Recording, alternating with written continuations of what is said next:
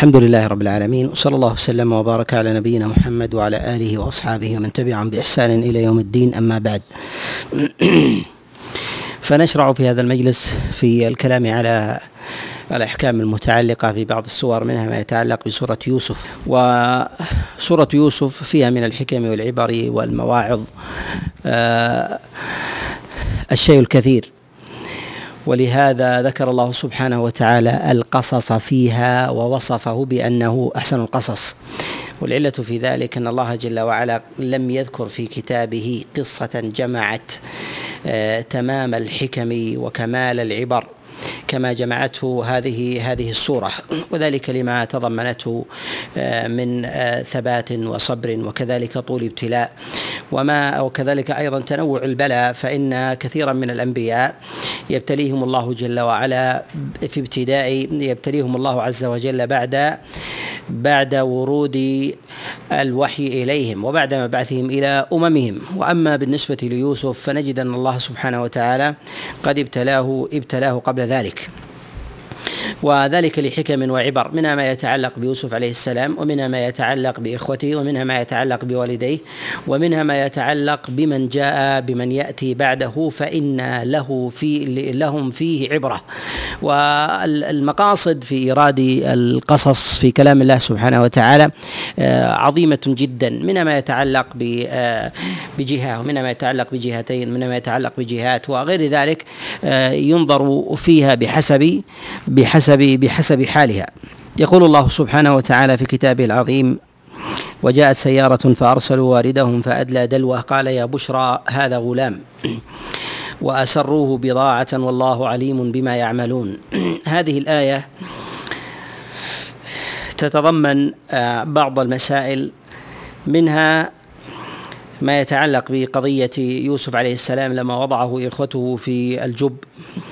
وجاءت تلك السيارة. قد اختلف المفسرون عليهم رحمة الله في الزمن الذي قد بقي فيه يوسف في جبه فمنهم من قال إنه بقي يوما ومنهم من قال إنه بقي يومين ومنهم من قال إنه قد بقي ثلاثة أيام. فلما أدلي بالدلو آه، تمسك يوسف به فخرج فخرج إليهم. ولهذا تباشروا بذلك لما رأوه آه، لأنهم آه، لأنهم يستعبدون يستعبدون اللقيط. لأنهم يستعبدون آه، اللقيط فأخفوه عمن كان معهم حتى يكون له في ذلك حتى يكون لهم في ذلك خالصا ولا يشركهم معه ولا يشركهم فيه فيه أحد. آه، في قول الله سبحانه وتعالى فأدلى دلوى قال يا بشرى هذا غلام وأسروه بضاعة. المراد بذلك أنهم اخفأوا يوسف عليه السلام حتى لا يطلع عليه أحد حتى لا يطلع عليه أحد لأنهم كانوا قافلة تسير قافلة تسير. فإذا وجدوا شيئا في طريقهم ربما ادعى مدع آه، الشراكة والحق في ذلك. فأخفوا تلك فأخفوا يوسف عليه السلام حتى يكون خالصا لهم حتى يكون خالصا خالصا لهم. آه، هذه الآية تتضمن مسألة من المسائل تتضمن مسألة من المسائل آه، وتدل تدل عليه. مسألة اللقيط آه، في من وجد لقيطا والمراد باللقيط هو المنبوذ الذي ينبذ ينبذه أهله في موضع من المواضع ويكون يكون طفلا يكون يكون طفلا. ونقول إن إن يوسف عليه السلام لم يكن كذلك. إن يوسف عليه السلام لم يكن كذلك لأنه عالم بنفسه يدرك بحاله يدرك يدرك حاله فيكون حينئذ كحال كحال المفقود عن أهله فلا يجري عليه ما يتعلق في كلام العلماء عليهم رحمة الله في مسألة اللقيط هل هو حر أو أو عبد. أو حر أو أو عبد. ونقول إن ما يتعلق بيوسف عليه السلام فظاهر سياق الآيات أن يوسف كان مدركا وكان مميزا حينما وضع حينما وضع في الجب. فيعرف حاله ويعرف من وضعه ويعرف نسبه ويعرف إخوته. وكذلك أيضا كذلك أيضا يعرف السبب الذي وضع فيه الذي وضع في الجب لأجله. وهذا وهذا من تمام وهذا من تمام الإدراك.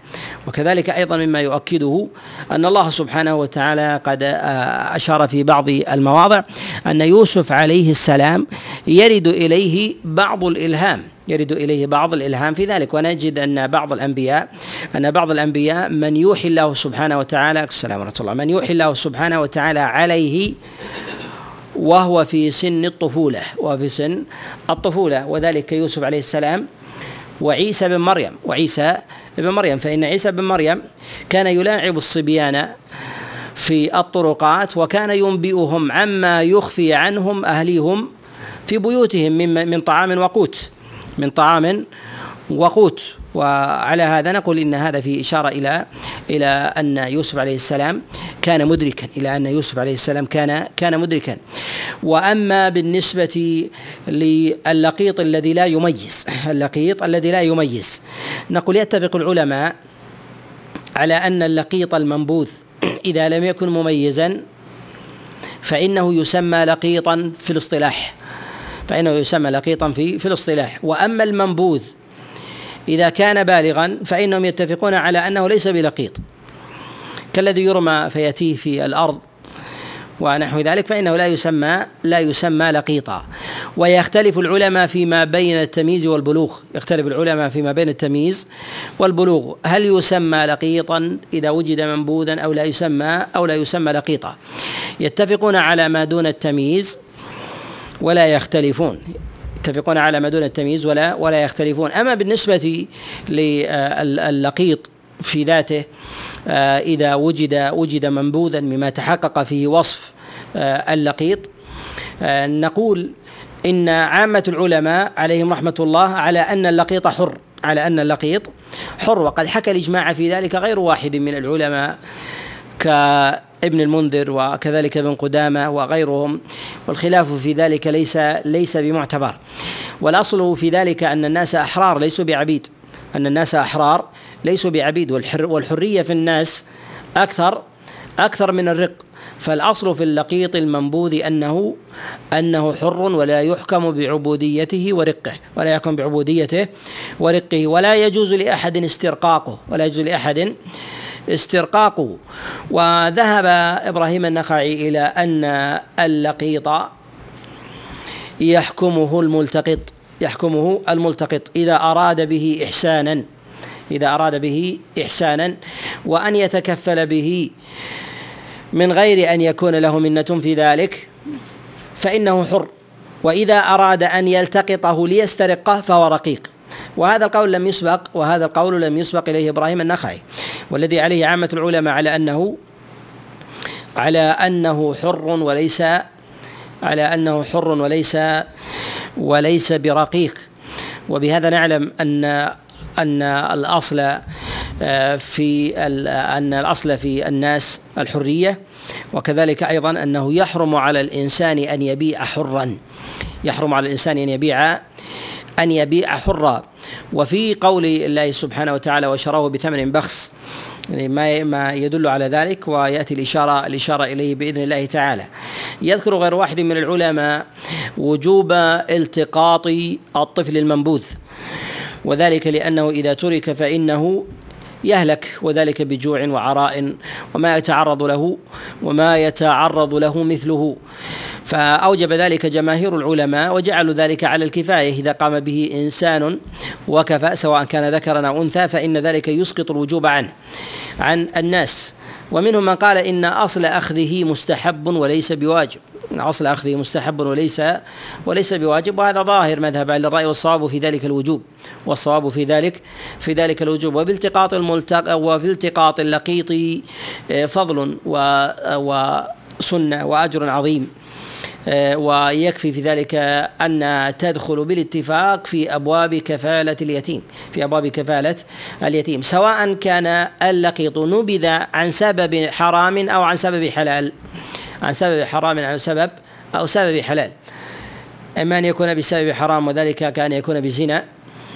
وإما أن يكون بسبب حلال بسبب حلال كأن يكون نبذه وليه. خشي الهلاك عليه خشي الهلاك عليه. كأن يكون مثلا في مركب فخشي الهلاك في غرق أو نحو ذلك فرماه في ساحل أو كان الإنسان مثلا خشي عليه من افتراس مفترس أو نحو ذلك ثم رماه في موضع أو غير ذلك. فنقول إن إن من الأسباب في ذلك ما هو حرام وما هو حلال فهو داخل في أبواب كفالة اليتيم بالاتفاق. هو داخل في أبواب كفالة اليتيم بالاتفاق ولهذا آه، آه، فضل فضل التقاط اللقيط جماعة من الأئمة كالخلفاء الراشدين كعمر بن الخطاب وعلي بن أبي طالب وغيرهم. وإذا أخذ اللقيط فإن نفقته لا تكون على الملتقط وإنما على بيت مال المسلمين كما قضى بذلك عمر بن الخطاب عليه رضوان الله. كما جاء عند سعيد بن منصور في كتابه السنن أن أبا جميلة جاء إليه قال وجدت ملفوفا يريد بذلك لقيطا فأتيت به عمر بن الخطاب عليه رضوان الله تعالى فأخبرته. فقال عليك كفالته وعلينا نفقته وعلينا نفقته وجاء في رواية وعلينا رضاعه. يعني أن الأمر على بيت مال المسلمين الأمر على بيت مال مال المسلمين باعتبار أن أنه إذا لم يكن على بيت مال المسلمين فإن الناس يتواكلون. فإن الناس يتواكلون. كل يريد أن يرميه على غيره وفي ذلك من فساد حاله. وكذلك أيضا آه، من إهلاكه فإن هذا من الأمور المنهي المنهي عنها. ولا يجوز للإنسان أيضا ولا يجوز للإنسان أن يستعبد نفسه وهو حر ولو أراد ذلك ورغب. وهذا وهذا مما لا خلاف عند العلماء فيه. وهذا مما لا خلاف عند العلماء فيه. فإذا رغب إنسان أن أن يجعل من نفسه عبدا فهذا فرغبته في ذلك لا تجعل منه لا تجعل منه عبدا. ولا خلاف عند العلماء في ذلك. وبه أيضا يعلم إذا كان الإنسان لا يملك نفسه بهذا فإنه لا يملك غيره. ومعنى ذلك أنه لا يملك غيره ليس له أن يبيع ولده. أن يبيع ولده. فيقول أريد أن أبيعه لأي حاجة أو مثلا آه، لفقر أو أو مجاعة ونحو ذلك. فهل يجوز له ذلك أم لا؟ لا يجوز له ذلك. لا يجوز له ذلك ولا خلاف عند العلماء فيه. وكان السلف يقضون في أن من باع حرا من ولده وغيره أنه يعزر. وقد رفع إلى سعيد بن المسيب رجلا قد باع ولده فعزره. وكذلك أيضا جاء عن ابن شهاب الزهري وغيرهم. وهذا لأنه يدخل في أبواب بيع بيع الحر وأكل ثمنه. بيع الحر وأكل وأكل ثمنه. وفي قول الله سبحانه وتعالى وشروه بثمن بخس دراهم معدودة وكانوا فيه من الزاهدين. والسبب في ذلك أنهم لا يعلمون قيمة ما ما وجدوه لم يعلموا قيمة قيمة ما, ما وجدوه. وفي هذا جملة من المسائل يأتي الإشارة إليها منها ما يتعلق بالغبن ومنها ما يتعلق أيضا بمسألة بيع يوسف وهو حر. وذكرنا أن يوسف أن يوسف من جهة الحقيقة لم يكن لقيطا. لم يكن لقيطا لأنه لأنه مدرك. لأنه أنه مدرك. فحال حاله في ذلك حال الحرية حتى باعتبار من اشتراه. ولو كانوا جاهلين مقامه ونبوته ولو كانوا جاهلين مقامه ونبوته فإنهم قد ارتكبوا في ذلك محظورا. وبهذا قال غير واحد من العلماء وفسروا قول الله جل وعلا وشروه بثمن بخس قالوا بثمن حرام. قالوا بثمن حرام. فسر ذلك جماعة من العلماء كما جاء عن عبد الله بن عباس فيما رواه عطية العوفي وجاء ذلك أيضا عن مجاهد بن جبر وإبراهيم النخعي وكذلك أيضا الضحاك. ونص على هذا سفيان بن عيينة عليه رحمة الله أنه فسر قوله جل وعلا وشروه بثمن بخس قال حرام. أنه بحرام. وقال قتادة في قول الله جل وعلا وشروه بثمن بخس قال بثمن ظلم. بثمن بثمن ظلم. و وبعض العلماء وأكثر المفسرين يحملون قول الله جل وعلا بثمن بخس يعني بثمن زهيد قليل محتقر. لا يساوي حقيقته لو كان عبدا. لا يساوي حقيقته لو كان لو كان عبدا. فكيف وهو حر؟ وهذا هو الأنسب للسياق. وأما من جهة المعنى الذي أطلقه العلماء في آه، بيان التحريم في عملية بيع بيع يوسف نقول هذا مما لا خلاف فيه. ولكن الخلاف في ذلك في مسألة تفسير اللفظة. وشروه بثمن بخس. أما حل البيع وعدمه فذلك حكم آخر. فذلك حكم آخر. فقول الله فقول الله جل وعلا وشروه بثمن بخس يعني زهيد قليل. وأما أصل البيع فهو حرام. كما نص على ذلك جماعة. كما جاء عن عبد الله بن عباس وإبراهيم النخعي والضحاك وغيرهم من من المفسرين. كما أيضا قاله سفيان سفيان بن عيينة كما رواه سعيد بن منصور كما رواه سعيد بن منصور عنه. والنبي صلى الله عليه وسلم بين حرمة بيع الحر بين آه، إثم وخطيئة من باع من باع حرا وأكل ثمنه كما جاء في الصحيحين من حديث أبي هريرة وجاء في ذلك أيضا آه، أحاديث كثيرة ومنها موقوفة عن الخلفاء الراشدين عن عمر بن الخطاب وعلي بن أبي طالب آه، عليهم عليهم رضوان الله. وهذا من الأمور التي لا يختلف فيها انها أنها من الكبائر وأن كذلك أيضا أكل المال الذي يباع به الحر أكل المال الذي يباع به به الحر هو أكل لأموال الناس بالباطل وأكل لأموال الناس الناس بالباطل. وعلى ما تقدم الإنسان إذا كان لا يملك حرية أن يبيعها أن يسترق نفسه ولو أقر عليها بأنه عبد إذا لم تثبت عبوديته من وجه آخر فإنه ليس بعبد. فإنه ليس بعبد لأن الأصل الحرية أن الأصل الحرية. فإذا كان هذا في نفسه فكيف في غيره؟ فكيف فكيف في غيره؟ وفي قول الله سبحانه وتعالى وشروه بثمن بخس دراهم معدودة. هنا مسألة من المسائل ما يتعلق بمسألة الغبن. والغبن أن الإنسان يشتري آه، شيئا رخيصا بثمن عظيم ويختلف مرتبة مرتبته بحسب بحسب الزمان. ويختلف أيضا جهته بحسب البائع والمشتري. فما كان غبنا للمشتري لا يكون غبنا للبائع. يكون حظا له وكذلك أيضا العكس.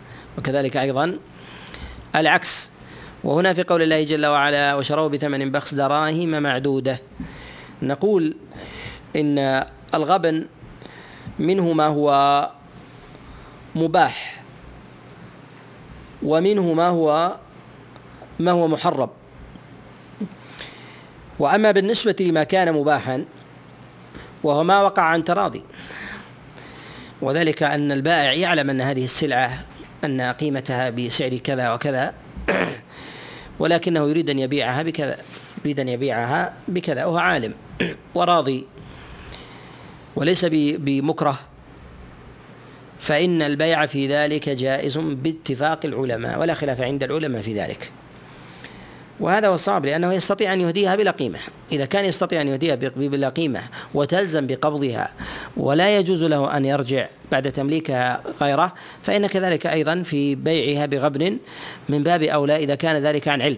وأما إذا كان ذلك عن غير علم وسبب ذلك أن يكون مثلا بجهالة وضعف خبرة للإنسان أو كذلك نسيان وخطأ وخطأ منه أراد أن يبيع شيئا فباع الآخر أو غير ذلك فهذا فهذا من الغبن الذي يتكلم عليه الفقهاء. يتكلم عليه الفقهاء. والغبن على نوعين الغبن على نوعين. غبن يسير وغبن فاحش.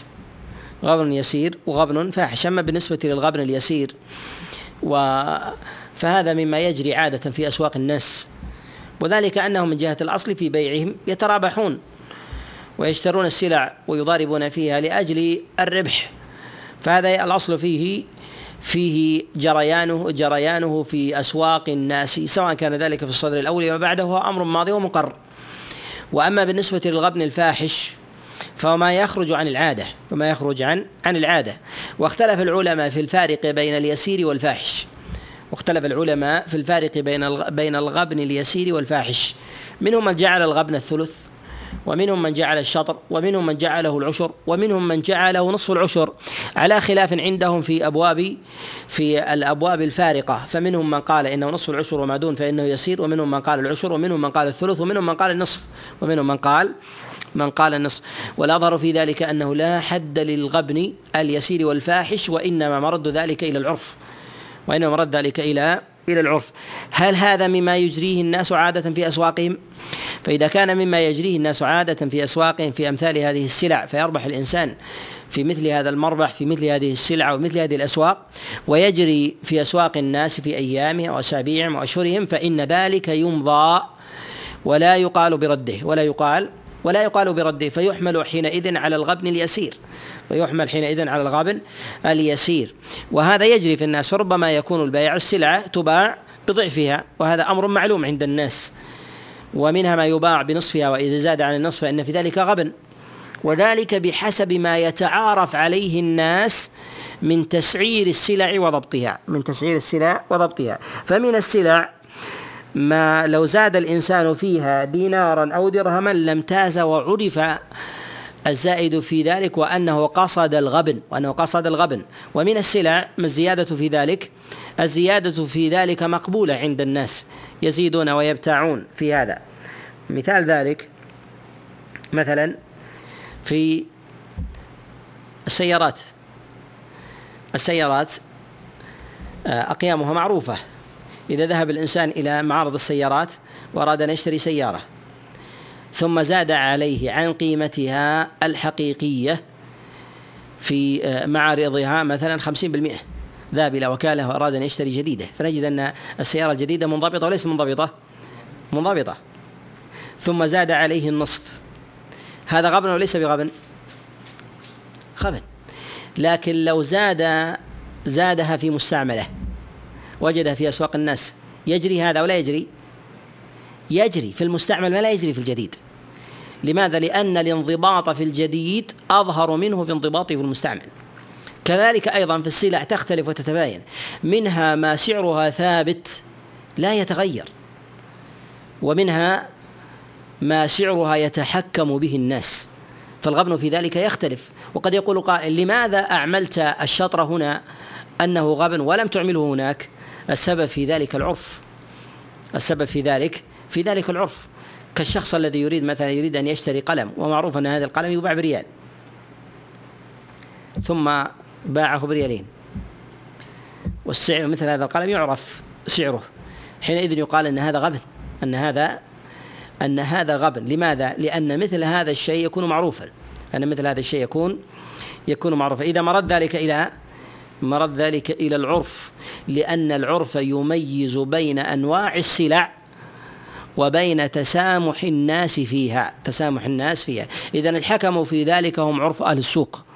والناس يختلفون في أمر سلع المراكب سلع السيارات سلع الأقمشة سلع الساعات سلع الهواتف سلع المنازل وغير ذلك فإن هذا مما يتباين عند عند الناس. نجد أن الشريعة قد أغلقت المنافذ على مسألة الغبن. على مسألة الغبن. وإغلاق المنافذ والتشديد عليه يدل على خطورة الغبن في ذاته. وأن إبطال البيع بالغبن الفاحش صحيح. لماذا؟ لدينا قاعدة في الشريعة أن ما كثرت الوسائل إليه وحرمتها الشريعة دلت دل ذلك على خطورته في ذاته. دل ذلك على خطورته خطورته في ذاته. الغبن قد يقول قائل أن الأمر سهل. أمره سهل. باع سلعة يبيعها مئة بالمئة. ما, ما الإشكال في هذا؟ نقول الشريعة قد حاطته بجملة من المحرمات. ما هي المحرمات التي حاطتها؟ منها قول النبي عليه الصلاة والسلام لا يبيع حاضر لباد. وقول النبي عليه الصلاة النبي عليه الصلاة والسلام قال لا تلقوا الجلب ونهى عن تلقي الركبان. هذا لأجل ماذا؟ دفع الغبن. ومنها نهي النبي عليه الصلاة والسلام عن النجش. ونهي النبي عن الغش.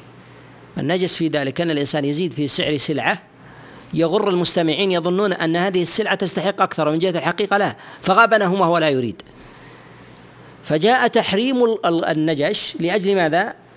لأجل الغبن لأجل الغبن.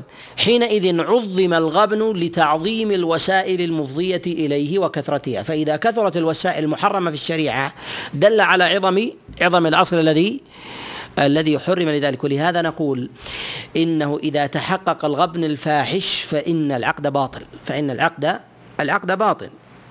وهذا وهذا ظاهر وذلك لجملة من القرائن.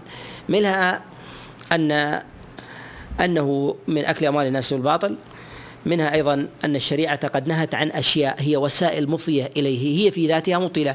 فلو أن رجلا تلقى تلقاه أحد بالجلب ثم باع سلعته بغير بغير الثمن ثم باع سلعته بغير الثمن ثم ادعى عليه. ثم ادعى عليه أنه قال باعها بغير كذا ثم وجد أنه تلقاه في الطريق. يبطل البيع لمجرد التلقي. يبطل البيع لمجرد التلقي لأنه فعل أمرا منهيا عنه. فعل أمرا منهيا منهيا عنه. وله أن تعود سلعته إليه وله أن تعود سلعته إليه. ما لم يكن ذلك يعلم أنه قد تلقاه وهو راض بذلك ويعلم بالنهي ويعلم بالنهي. حينئذ نقول إنه يمضى يمضى العقد في ذلك. في قول الله جل وعلا وقال الذي اشتراه من مصر لامرأته أكرم مثواه. عسى أن ينفعنا أو نتخذه ولدا.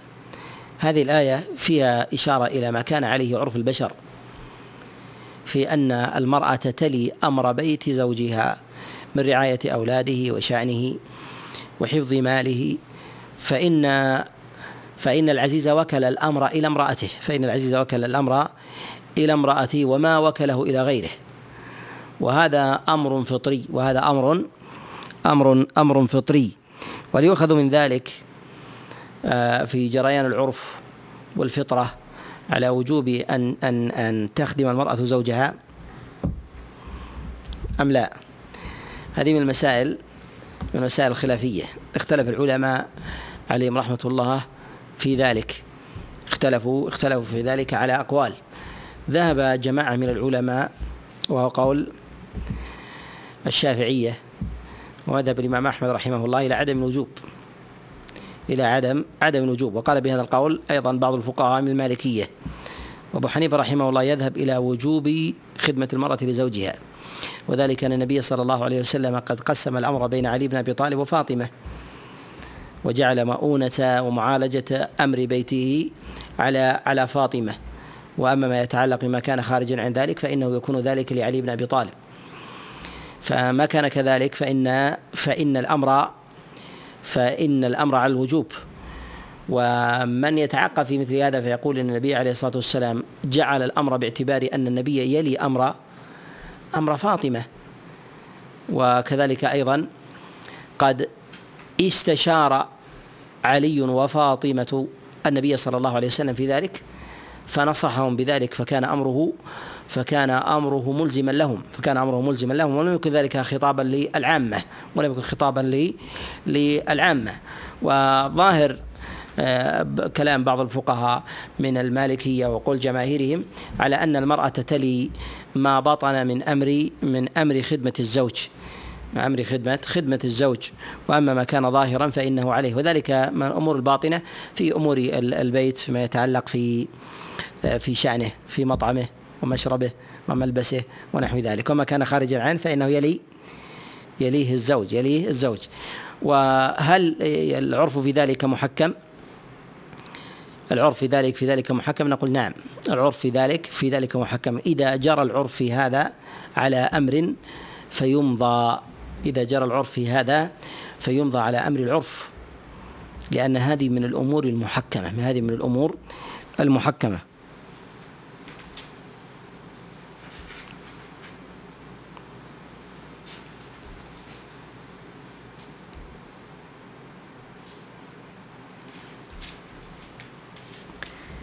في هذا من المعاني اللطيفة أن الله سبحانه وتعالى لما ذكر قصة يوسف وذكر شراء العزيز واستعباد يوسف في منزله جعل الله عز وجل ذلك تمكينا ليوسف ومع أن ظاهره ابتلاء وعبودية ابتلاء وعبودية. ولهذا نقول إن أول التمكين ابتلاء. أن أول التمكين ابتلاء. فيوسف عليه السلام مسترق وتحت عصمة رجل كافر. وولاه امرأته أنت لي شأنه ثم ما سمى الله عز وجل ذلك تمكينا. ثم سمى الله عز وجل ذلك تمكينا. ولهذا نقول إن إحسان الظن بالله سبحانه وتعالى عند ورود مكروه على مكروه على أحد فعليه أن يحسن الظن بالله. أن يحسن الظن الظن بالله سبحانه وتعالى.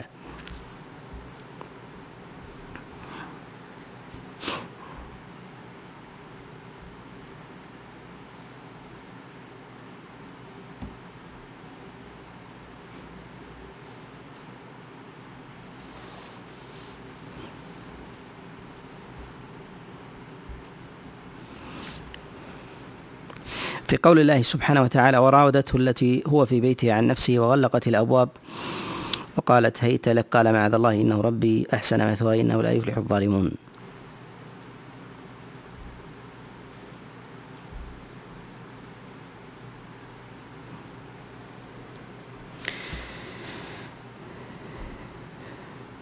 هنا معنى سيأتي الإشارة إليه فيما يأتي. نقول في هذا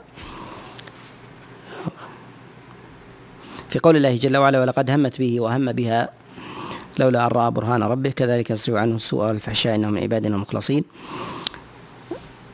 وقول الله جل وعلا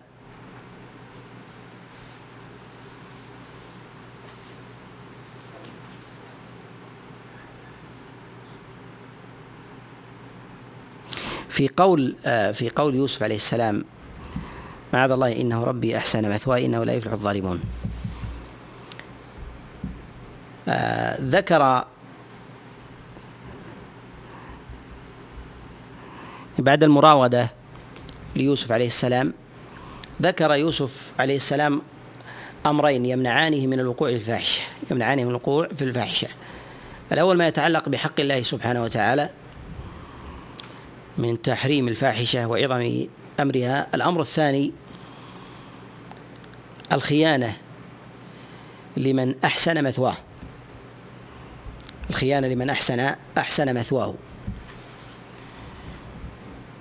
وإذا اجتمع هذان الأمران يمنعان الإنسان أعظم مما يمنعه واحد منهما.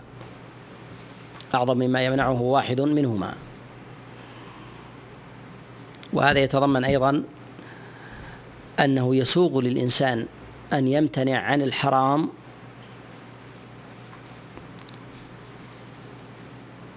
لواحد منفرد منهما ومنها ما يتعلق بجانب الطبع والفطرة أن الإنسان لا يخون من أحسن إليه مع أن الخيانة محرمة سواء أحسن إليك أو لم أو لم يحسن إليك وله أن يحتج بذلك أيضا. أني لا أخون من أحسن إلي ولا أكذب على من تفضل علي ولا أعتدي على عرض من فعل لي كذا وكذا مع أن الأصل هو تحريم الأعراض جميعا وتحريم الأعراض جميعا ولكنه يريد من ذلك التأكيد. وكذلك أيضا هذا يدل على اعتبار وازع الطبع في الشريعة. ولدينا وازعان وازع طبع ووازع شرع. وازع طبع ووازع شرع. أما بالنسبة لوازع الشرع وهو التحريم والتحليل تحريم وردع الإنسان وزجرة وأبواب المنهيات. وأما بالنسبة لوازع الطبع فهو ما ينفر منه الإنسان طبعا ما ينفر منه الإنسان طبعا. فللإنسان أن يعظ غيره بالطبع في أبواب المنهيات. في أبواب في أبواب المنهيات. وهنا في آه، في هذا أن يوسف عليه السلام في عظم إحسانه بظنه ظنه بربه سبحانه وتعالى في قوله إنه ربي أحسن مثواي حمل ذلك على معنيين. أن المراد بذلك العزيز وحمل على معنى أن المراد بذلك هو الله سبحانه وتعالى. وعلى المعنى الأول هو داخل فيما تقدم وعلى المعنى الثاني أن يوسف عليه السلام مع كونه يقع في بلاء إلا أن إحسان ظنه بالله رأى أن هذا إكرام من الله جل وعلا له. أنه رأى أن هذا إكرام من الله سبحانه وتعالى سيؤول به إلى خير. أنه سيؤول به سيؤول به إلى خير. وأن حسن الظن في أول البلاء من أعظم مخارج الإنسان منه إلى إلى الخير من أعظم مخارج الإنسان منه إلى الخير. وكثير من الناس يسيء الظن بالله جل وعلا عند نزول البلاء به فيؤول أمره إلى شر. فيؤول أمره إلى إلى شر لأن الله سبحانه وتعالى عند حسن ظن عبده به. فيجوز للإنسان أن يقول لأحد إنك ابن كذا وكذا ومن عائلة كذا وكذا أو من بلد كذا وكذا فكيف تسرق؟ وكيف تزني؟ وكيف تشرب الخمر؟ وغير ذلك فهذا استعمال وازع طبع صحيح. استعمال وازع طبع صحيح. وذلك في أبواب المنهيات. أما في أبواب الطاعات فلا يجوز أن ينفرد الإنسان بوازع طبع بعيدا عن وازع الشرع. لماذا؟ لأن هذا دفع للإنسان إلى الرياء. الإنسان إذا ترك المحرمات رياء يأثم ولا يأثم؟ لا يأثم. لكنه لا يؤجر. لكنه لا يؤجر. ولكنه لو فعل الطاعات رياء يأثم ولا يأثم؟ يأثم وتحبط أعماله. يأثم وتحبط أعماله. لماذا؟ لأن الفعل يختلف عن الترك. لأن الفعل يختلف عن الترك. ومقصد الشريعة الأعظم هو أن يقلع الإنسان عن المحرمات. هذا أولا. وثانيا أن يتعبد لله جل وعلا به. ومقتضى الشريعة في أبواب فعل الطاعات أن يتعبد الإنسان بها لله سبحانه وتعالى. ولو فعلها لغير الله كان جرمه أعظم ممن تركها وهو يعلم وجوبها وهو يعلم وجوبها لأنه فعلها لغير الله سبحانه وتعالى.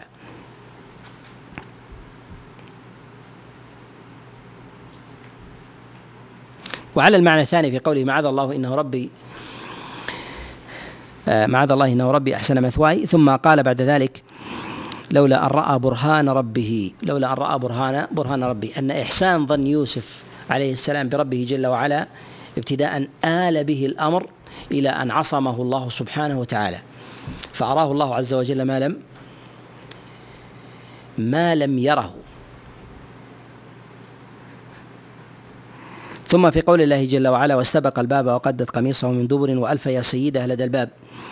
قالت ما جزاء من أراد بأهلك سوءا إلا أن يسجن وعذاب أليم. قال هي راودتني عن نفسي وشهد شاهد من اهلها إن كان إن كان قميصه قد من قبل فصدقت وهو من الكاذبين. في هذا دليل على العمل بالقرائن. هذا دليل على العمل العمل بالقرائن. ولم لو لم يكن في ذلك دليل صريح أو بينة ظاهرة فإنه يعمل بالقرينة. فإنه يعمل يعمل بالقرينة. وهل يعمل بالقرينة بإطلاق؟ نقول القرائن على مراتب. القرينة الأولى القرائن القطعية فإن هذه يعمل بها عند عامة العلماء. ويقضى بها وقد قضى بها رسول الله صلى الله عليه وسلم وذلك في مواضع عديدة وقضى بها أيضا خلفاؤه. ومن ذلك أن النبي صلى الله عليه وسلم لما جاءه ابن معوذ ابن معوذ بن عفراء آه، في ابني عفراء جاء إلى رسول الله صلى الله عليه وسلم وقد قتل أبا جهل وكل منهما يقول أنا قتلته. قال النبي صلى الله عليه وسلم أرني سيفك. فأراه فقال أنت قتلته. وذلك لما رأى الدم الدم عليه. فهذا من القرائن. فهذا فهذا من القرائن. فجعله النبي صلى الله عليه وسلم في مقام الدليل عند عدم قيامه.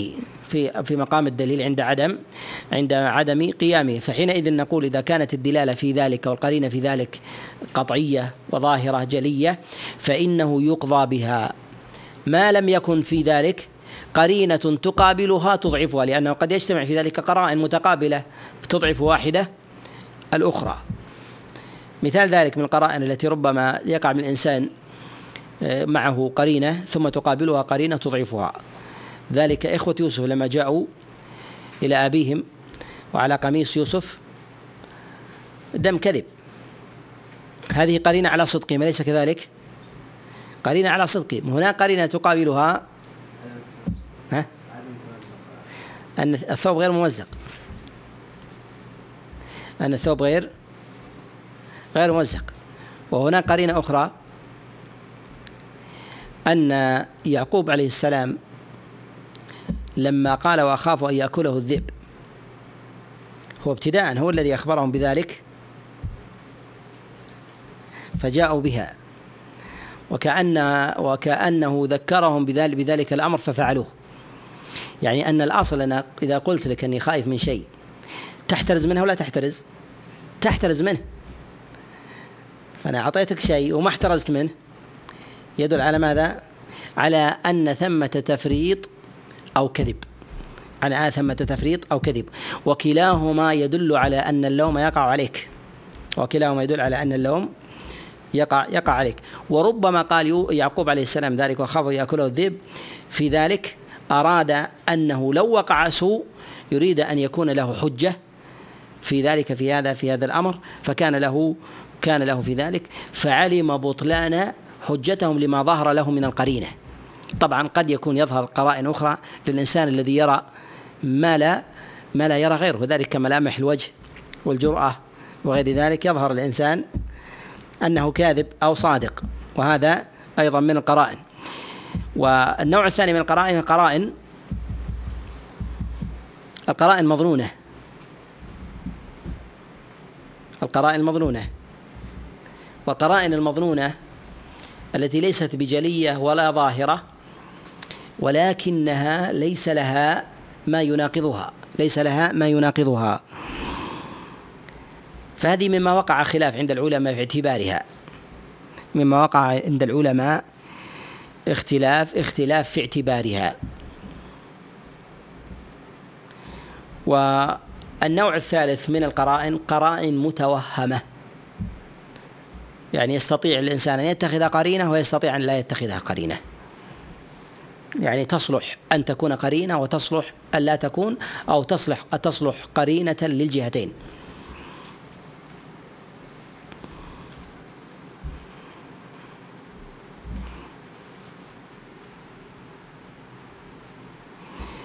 وفي قوله هنا وشهد شاهد من أهلها. على الخلاف عند العلماء من الذي شاهد؟ هل هو صغير أو كبير؟ هنا في قوله وشهد شاهد من أهلها. تقدم معنا مسألة شهادة الظنين.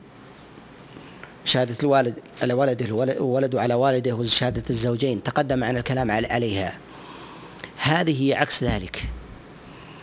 أن يشهد الإنسان على من حظه وحظ من شهد عليه على خلاف الشهادة على خلاف خلاف الشهادة. فالشاهد هنا هو من أهلها لا من أهل يوسف. فقوله سبحانه وتعالى وشهد شاهد من أهلها يعني هو أولى بالذب عنها والحياطة عنها. ومع ذلك شهد ضدها يعني أنه أولى بالتصديق.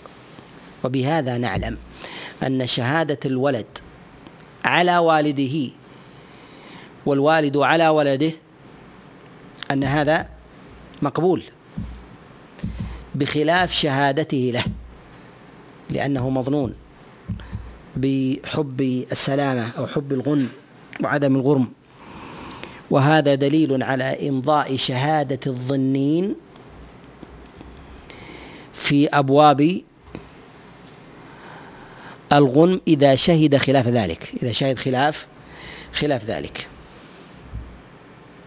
ولكن قد تقع إذا كان في شهادة الظنين إشكالية. والإشكالية أنه قد يشهد هنا وقد يشهد هنا. مثال الزوجين. قد تقع خصومة قد يكون في خلاف. قد تشهد عليه وقد تشهد ضده. فهذا محتمل. فهذا محتمل. حينئذ يقال إن الظن في ذلك قائمة. فلا تشهد له ولا تشهد عليه. فلا تشهد له ولا تشهد عليه وهذا يؤخذ بذلك بأمور القرائن وقيامها ومواضع النزاعات والخلافات وغيرها.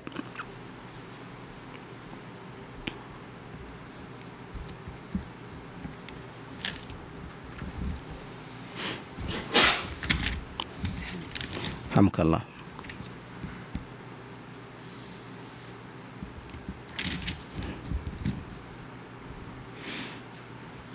قد يؤخذ من قول الله جل وعلا وقالت نسوة وقال نسوة في المدينة امرأة العزيز تراود فتاة عن نفسه. سرعة انتشار الأخبار عند النساء. هذا كثير. هذا كثير.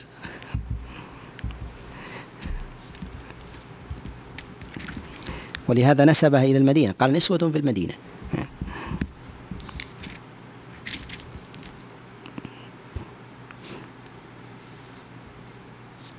هنا في قول الله سبحانه وتعالى لما أرسل الرسول إلى يوسف وقال الملك ائتوني به فلما جاءه الرسول قال ارجع إلى ربك فاسأله ما بال النسوة اللاتي قطعن أيديهن إن ربي بكيدهن عليم. هذا كان بعد أعوام وفي هذا دليل على أن الحق لا يسقط بالتقادم. أن الحق لا يسقط بالتقادم. فلو طال عليه الزمن فإنه لا يسقط. وهذا دليل ظاهر ظاهر عليه.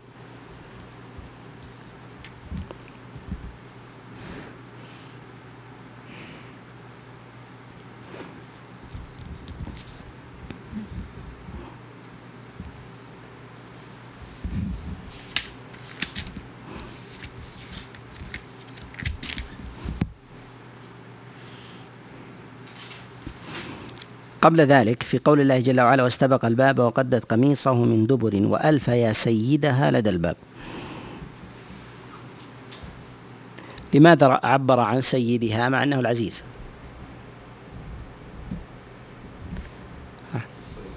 نعم.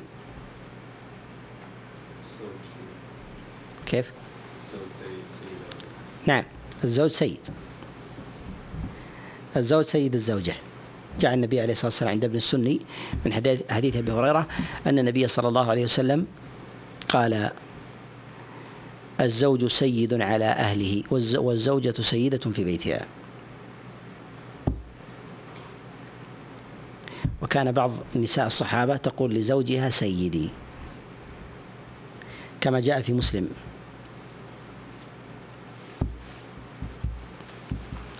من يذكر الحديث؟ حديث طلحة بن عبيد الله أن أم الدرداء قالت حدثني سيدي أبو الدرداء عن رسول الله صلى الله عليه وسلم. وجاء ذلك عن زيد بن ثابت وغيرهم آه، من أصحاب النبي عليه الصلاة والسلام. في التعبير بالسيد وترك اسم العزيز في مثل هذا الموضع دليل على عظم قوامة الزوج على زوجته. وتقدم معنا أمر القوامة. تكلمنا عليه. الرجال قوامون على النساء. وذكرنا تفصيل ذلك لكن هذه الآية مؤكدة لذلك. مع أن الأوجه والأليق عند العامة هو أن يقال العزيز ولكن التعبير لما كان في خاصة بيته سمي سيدا. سمي سمي سمي سيدا. وهذا تلحق مسألتنا ما يتعلق بكونه سيد. يلزم من ذلك أن أنها تخدمه. ويؤخذ من ذلك على سبيل الاستئناس وتقدم الإشارة إلى هذه إلى هذه المسألة.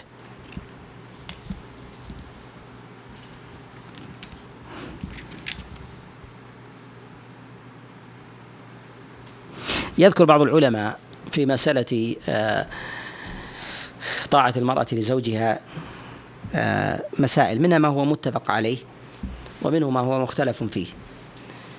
ما كان متفقا عليه مما هو أصل العقد العصمة وذلك كالدعوة إلى الفراش. فهذا محل اتفاق. منها الخروج من المنزل. أنه لا يجوز لها أن تخرج إلا بإذنه. ويحكي الاتفاق في ذلك ابن تيمية رحمه الله.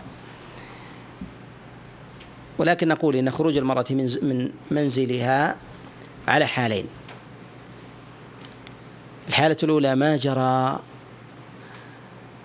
أن العرف عرف الأزواج يأذنون به. فخروج المرأة إلى جارتها اللصيقة أو إذا كانت مجاورة لها أمها أو أبوها أو نحو ذلك فهذا مما مما لا بأس به. وقد جاء في الصحيح أن النبي عليه الصلاة والسلام قد خرجت عائشة ثم سألها أين كانت؟ ثم سأل أين كانت؟ ولو خرجت بإذنه ما محتاج إلى محتاج إلى سؤاله مما دل أنها خرجت خرجت من هذا النوع مما جرى العرف بخروجها بمثله. أما مما لا يجري العرف بمثله فإنه لا يجوز لها أن تخرج إلا إلا بإذنه. ولعل ابن تيمية رحمه الله مراده في ذلك هو على النوع هو على النوع الثاني. ومن الأمور التي يتفق يتفق العلماء على وجوب طاعة المرأة لزوجها هو اجتناب ما يكرهه الزوج. اجتناب ما يكرهه ما يكرهه الزوج ولا مضرة للمرأة بتركه. ولا مضرة للمرأة بتركه. كأن يكره الزوج طعاما لرائحته أو يكره الزوج كلاما أو لباسا أو غير ذلك يؤذيه فإن هذا مما يجب على الزوجة أن تطيعه فيه إذا لم يكن فيه ضرر عليها. إذا لم يكن فيه ضرر ضرر عليها.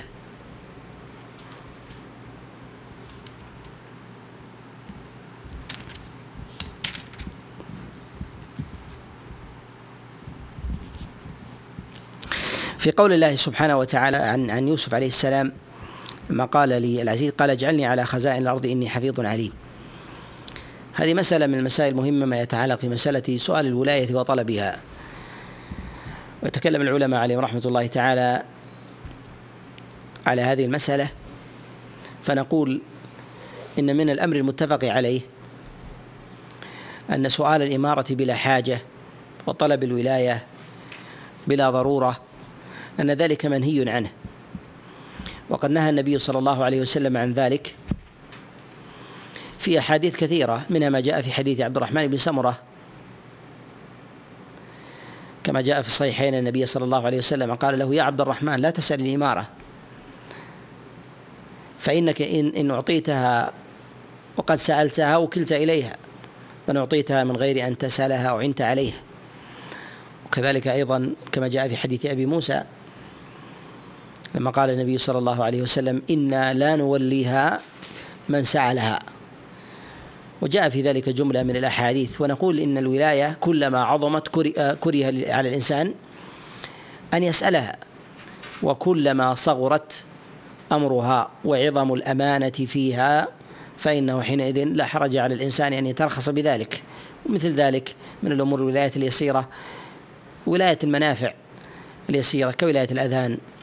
ولاية الإمامة ولاية حسبة أو نحو ذلك من الشيء اليسير الذي لا يتعلق بسعة ولاية يشمل الأموال والأعراض والدماء وغير ذلك من أمور من أمور الناس.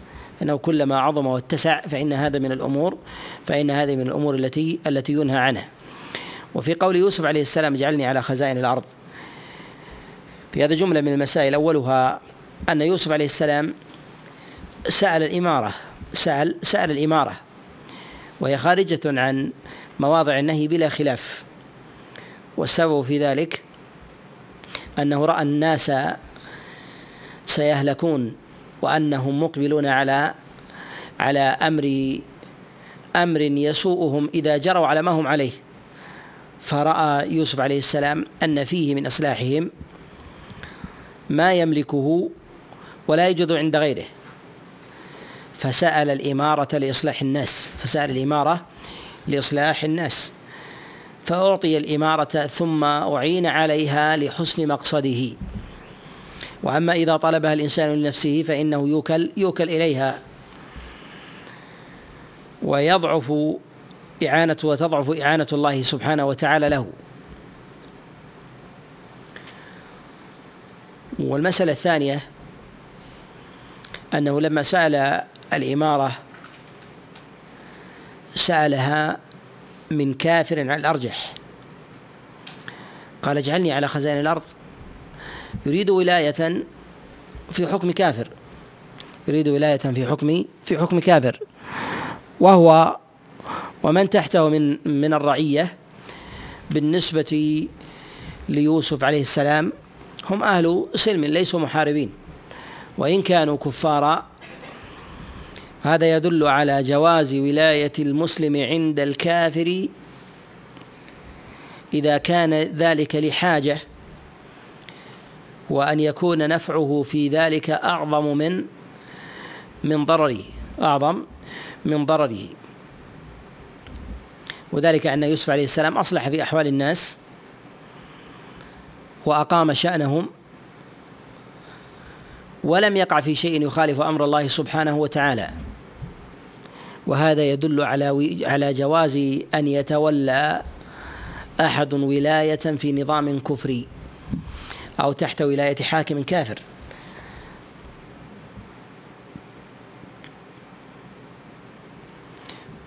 والولاية التي يقوم بها الإنسان في مثل هذه الصورة ليس على إطلاقها وإنما ذلك بقيود.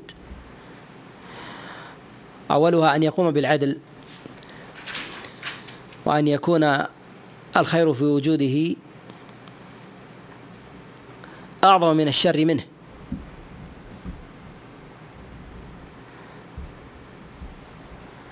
ومنها أيضا أن لا يقوم بهذا الأمر أحد إلا مثله أو خير منه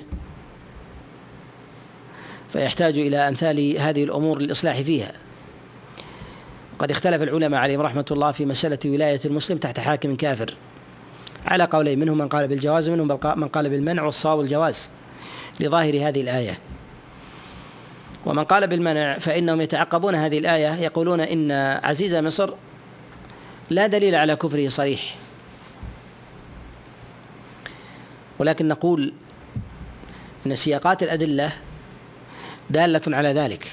إن سياقات الأدلة دالة على ذلك. وذلك في قصة مراودة يوسف عليه السلام. فإنها ما جاءت في سياق إجلال ذلك البيت وبيان منزلته وبيان منزلة صاحبه وكذلك أيضا بشراء يوسف عليه السلام بثمن بخس وهو مدرك مميز. كذلك ما نجد من نصوص السلف عليهم رحمة الله أن اصل أن أصل بيع يوسف وأخذه سواء كان ذلك من من الجب أو بيعه في مصر. أن ذلك بيعا محرما وهذا لا يمكن أن يقع من أن يقع من مسلم من جهة من جهة أصله حتى يزكى في مثل هذا الأمر. فنقول إن القرائن في ذلك أن القرائن في ذلك على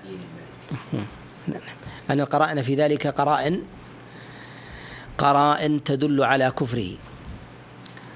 أما في قول الله سبحانه وتعالى وما ذكر الشيخ سلطان ما كان له أن يأخذ أخاه في دين الملك.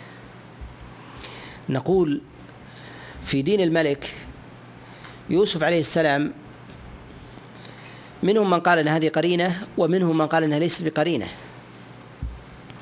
والسبب في ذلك أنها ليست بقرينة أنه ليس لدى يوسف من البينة في إيقاع في كونه أخ له يأخذه في حكم القضاء ولو ثبت عند القاضي في ذلك لأنه قد يحكم القاضي بعلمه ويخالف الأمر الظاهر. فإذا خالف الأمر الظاهر لم يجوز له ذلك لم يجوز له له ذلك. فيوسف عليه السلام يعلم أن هذا أخوه ولكن هل لديه بينة حتى يحكم بها قضاء؟ ليس لديه بينة إلا ما يعلمه من أمر من سابق أمره وما يؤيد به من وحي وما يؤيد به من وحي. وقد يخالف هذا ما كان من أمر الظاهر وهذا نظير ما جاء عن النبي عليه الصلاة والسلام في قوله قد يكون بعضكم ألحن بالحجة من بعض فإنما أقضي على نحو ما أسمع. لأن النبي حكم في الظاهر وقد يكون في الباطن الحجة مع ما قضي الحجة مع ما قضي عليه. وحينئذ هل يقال بأن حكم النبي عليه الصلاة والسلام ظاهر ليس بنافذ؟ نقول بل هو نافذ. وهل هو صحيح؟ صحيح قطعا ولا خلاف في ذلك. ولهذا نقول إن ما يتعلق بمثل هذا قد يكون النظام المقر أو الحكم الشرعي الظاهر يخالف حقيقة باطنة يخالف حقيقة باطنة. ولهذا كانت الدلالة هذه قد تكون دلالة أو قرينة آه، تعضد لكن ليست دلالة ظاهرة أو قرينة قطعية قوية.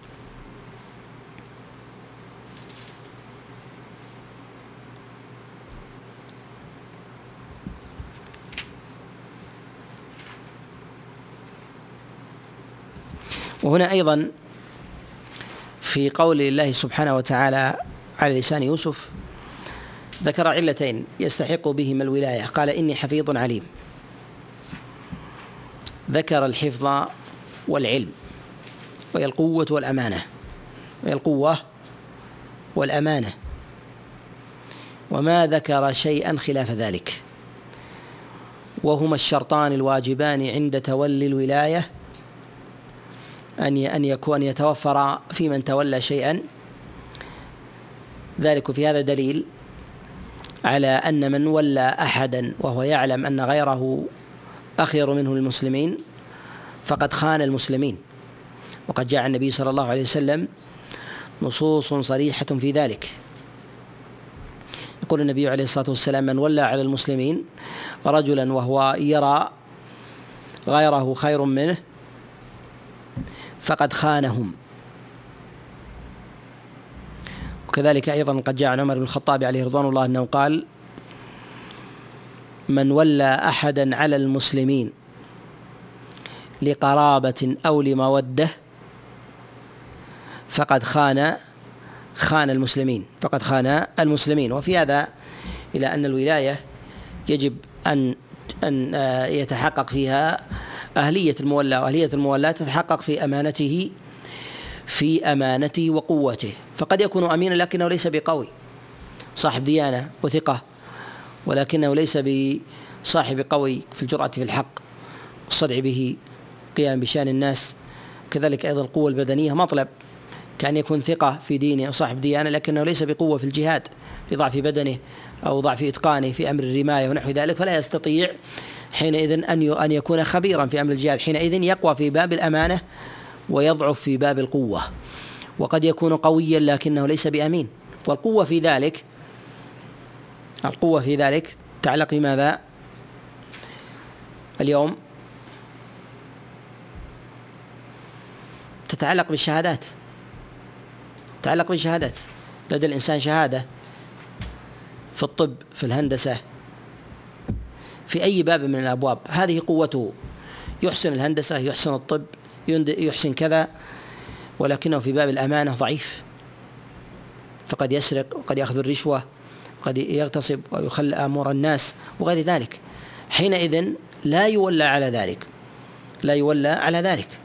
ولو كان قويا بارعا في عمله إذا كان خائنا لا يجوز أن يولى. ولا يجوز أن يولى شخص مثلا على على طب أو شأن المرضى رجالا ونساء وما في ذلك من عورات وهو مختص حاذق في ذلك. إذا كان خائنا للأعراض هل يجوز ذلك أو لا يجوز؟ لا يجوز.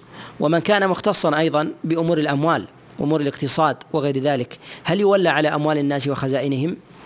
إذا كان خائنا وسارقا وقابل للرشوة نقول قوته العلمية في باب في باب الاقتصاد وأمور الأموال وغير ذلك يضر بها ضعف أمانته لأنه ليس بأمين ليس ليس بأمين حينئذ يقال بعدم توليته يولى من هو دونه بالقوة وأقوى منه بالأمانة وهذا يرجع في ذلك بحسب الممكن والمتاح في أمر الناس حتى يستقيم أمر الناس ويصلح شأنهم. في قول الله سبحانه وتعالى ولما جهزهم بجهازهم بجهازهم قال أتوني بأخ لكم من أبيكم ألا ترون أني أوفي الكيل وأنا خير المنزلين؟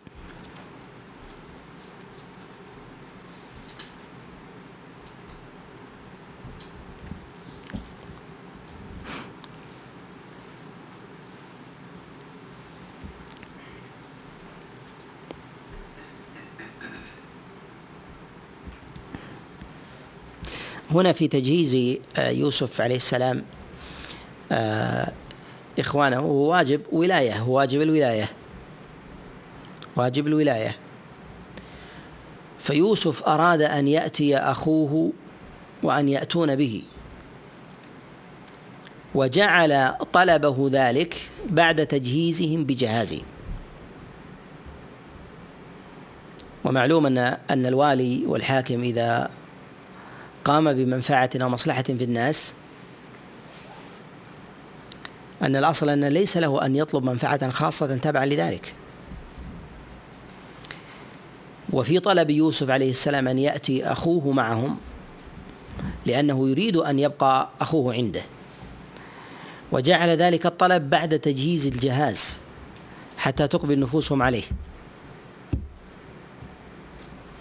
وهذا فيه تخليص حق فنقول حينئذ من تولى ولاية. وقام بمنفعة يريد أن يخلص حقا له في ذلك. لا يصل إليه إلا بذلك فهذا جائز. ولكن ليس له أن يجلب منفعة في أمر ولايته فيبيع المصالح التي تكون للمسلمين في تحقيق المنافع له فيعطي هذا لينفعه بكذا. ويمنح ذاك ليعطيه كذا ويقضي حاجة كذا وهو منوط به أمر الناس في أموالهم أو في دمائهم أو في أعراضهم أو غير ذلك. فلا يجوز له أن يأخذ منفعة على ذلك. وأما في طلب يوسف عليه الصلاة والسلام أن يأتوا بأخيه لأن هذا حق ليوسف. لأن هذا حق حق ليوسف.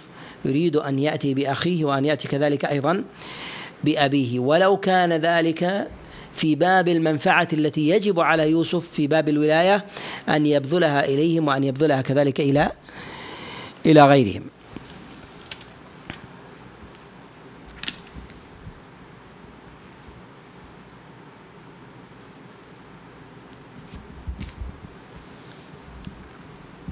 هنا في قول الله جل وعلا فلما جهزهم بجهازهم جعل السقاية في رحل أخيه ثم أذن مؤذن أيتها العير إنكم لسارقون.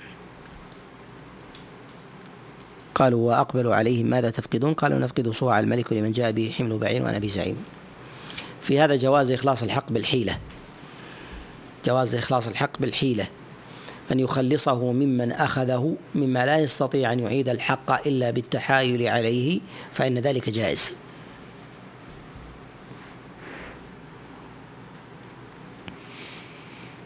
ولهذا اتهمهم بالسرقة وليسوا بسارقين. لأنه يعلم أن هذه التهمة لن تفضي إلى عقوبة.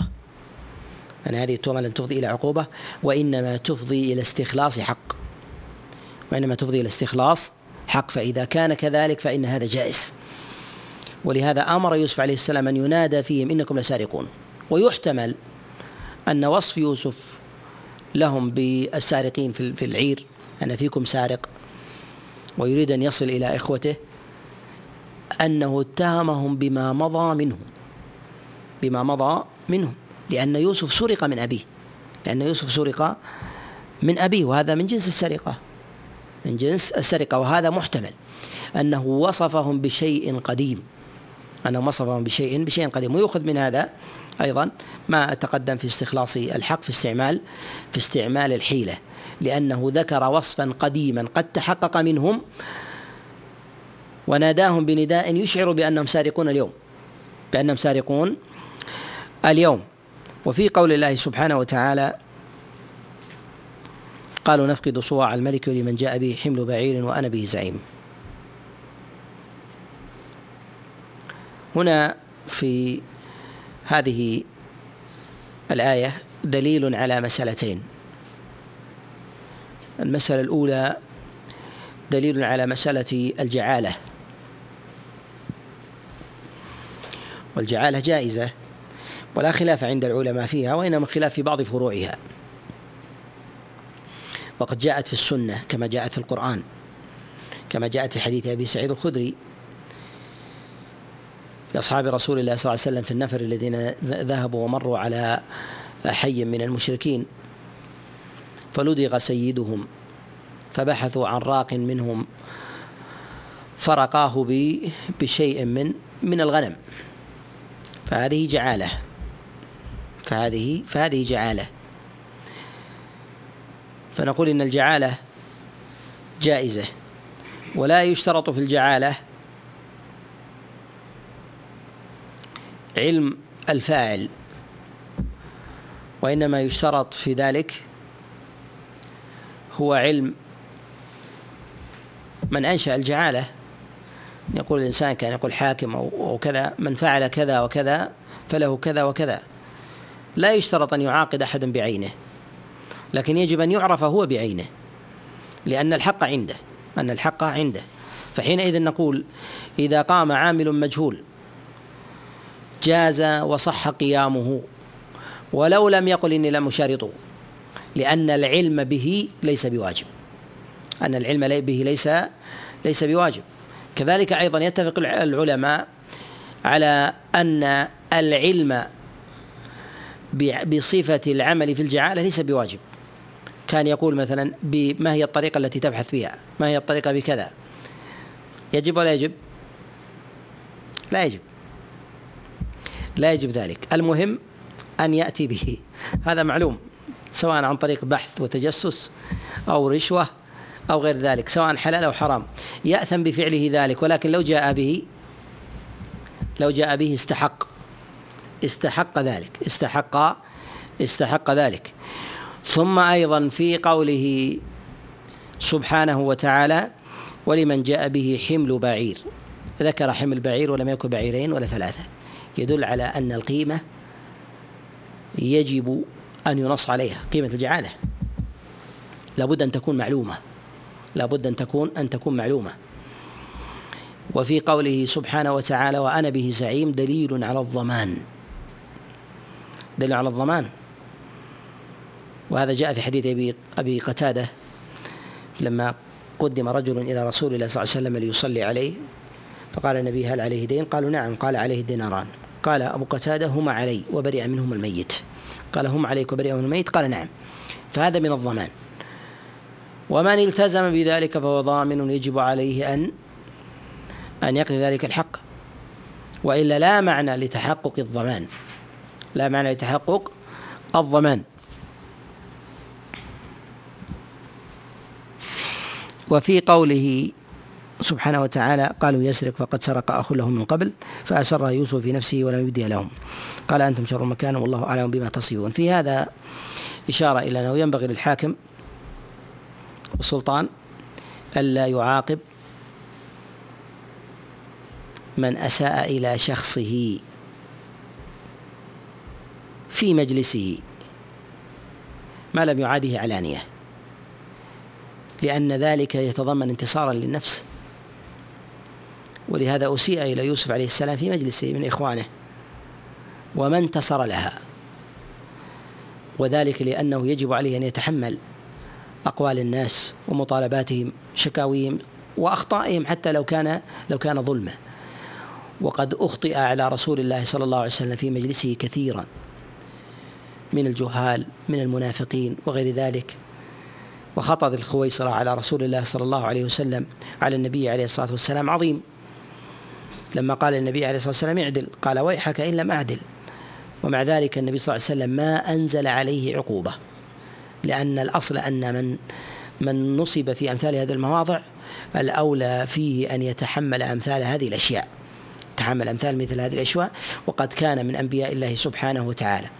بخلاف ما يتعلق بالأذية العامة الظاهرة التي يكون فيها تحريش وغير ذلك. ولهذا النبي عليه الصلاة والسلام أمر بقتل من آذاه عليه الصلاة والسلام عند الناس وصدهم عن دينه. بالوقوع فيه وفي عرضه وغير ذلك فهذا كما جاء عن النبي عليه الصلاة والسلام في قصة قتل كعب بن أشرف وغيره.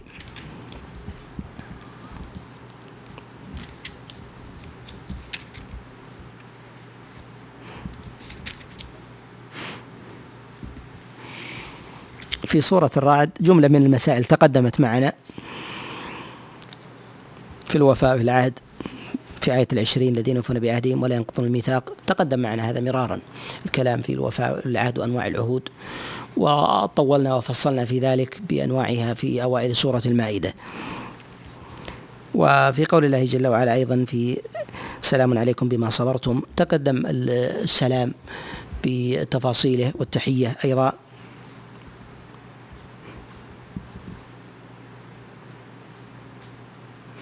تقدم معنا أيضا الكلام على الأرحام. هذه في آية الخامسة والعشرين في قول يقطعون ما أمر الله بأن يوصل ويفسدون في الأرض. هذه جاءت في الأرحام. تقدم معنا الكلام على الأرحام في صدر سورة النساء. تقدم معنا الكلام عليها وجوب وصلها و آه، ومراتبها وأنواعها.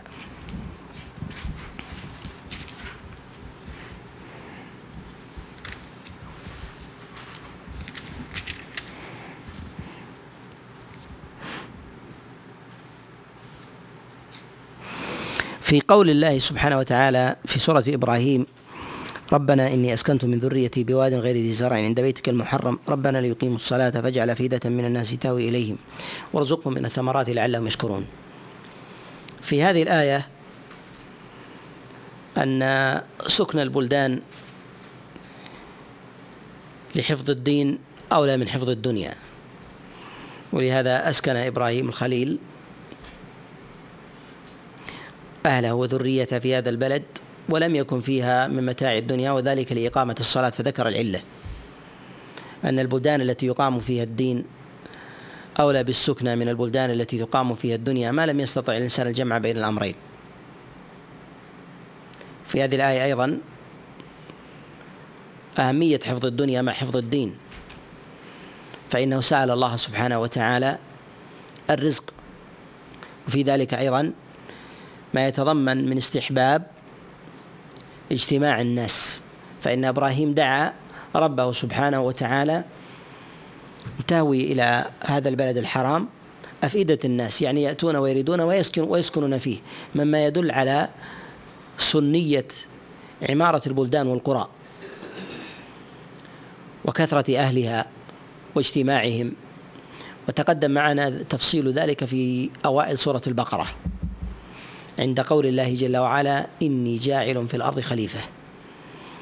تقدم معنا التفصيل في مسألة الاستخلاف في الأرض ومعنى الاستخلاف وتكاثر الناس وذكرنا ذلك بالتفصيل وحدود ذلك وضوابطه يمكن يرجع أن يرجع إليه.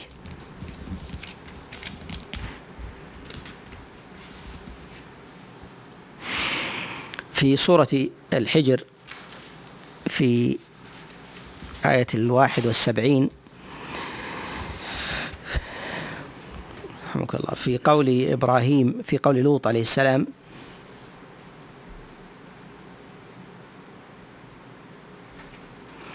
هؤلاء بناتي إن كنتم فاعلين. تقدم معنا الكلام على هذه وأشرنا أنها تأتي في سورة القصص بإذن الله عز وجل. أوضح أوضح منها. في عرض صاحب آه، مدين على موسى عليه السلام. وذلك أنها أصرح وأظهر وأبين من الكلام عليها في مثله في مثل هذا للخلاف في مسألة بناته إلا بناته من صلبه أو بنات أمته وهل يسمى بناته وكافرات. وهذا في إشكال عند المفسرين.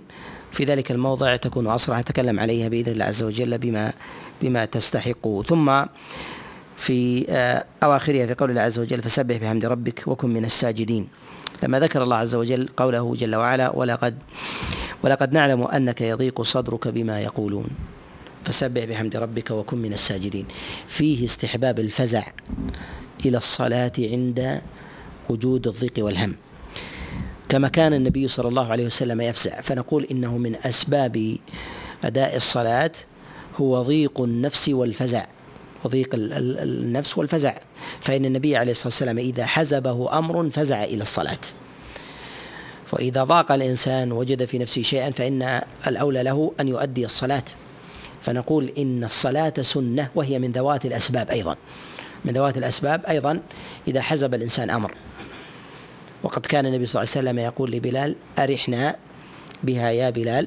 يعني يطلب راحة نفسه إذا وجد الإنسان في ذلك خلاف خلاف الراحة فإنه يفزع يفزع إليها. سواء كان ذلك بالفريضة بالتبكير إليها والرباط بانتظارها أو كان ذلك بأداء بأداء النافلة وعلى هذا نقول إنه يتفق عند العلماء على استحباب الصلاة عند عند الهم وعند حزب الأمر واشتداده. وهل تكون من ذوات الأسباب؟ نقول نعم. ظاهر أنها تكون من ذوات الأسباب لقيام الموجب فيها. وهي قريبة من صلاة الاستخارة. لأن الإنسان تردد في داخله بين أمرين فاقتضى أن يؤدي الصلاة. كذلك أيضا وجد في نفسه هما وضيقا وحرجا فاحتاج إلى الصلاة. فهي إذن من ذوات من ذوات الأسباب ويجري عليها الخلاف في مسألة الصلاة في أوقات النهي. يجري على الخلاف في في أوقات النهي والمسألة خلافية بين جمهور العلماء والشافعية وتقدم معنا أيضا الإشارة إلى هذه المسألة. نقف عند هذا القدر. أسأل الله عز وجل لي ولكم التوفيق والسداد وأن ينفعنا بما سمعنا وأن يجعل حجة لنا. وصلى الله وسلم وبارك على نبينا محمد.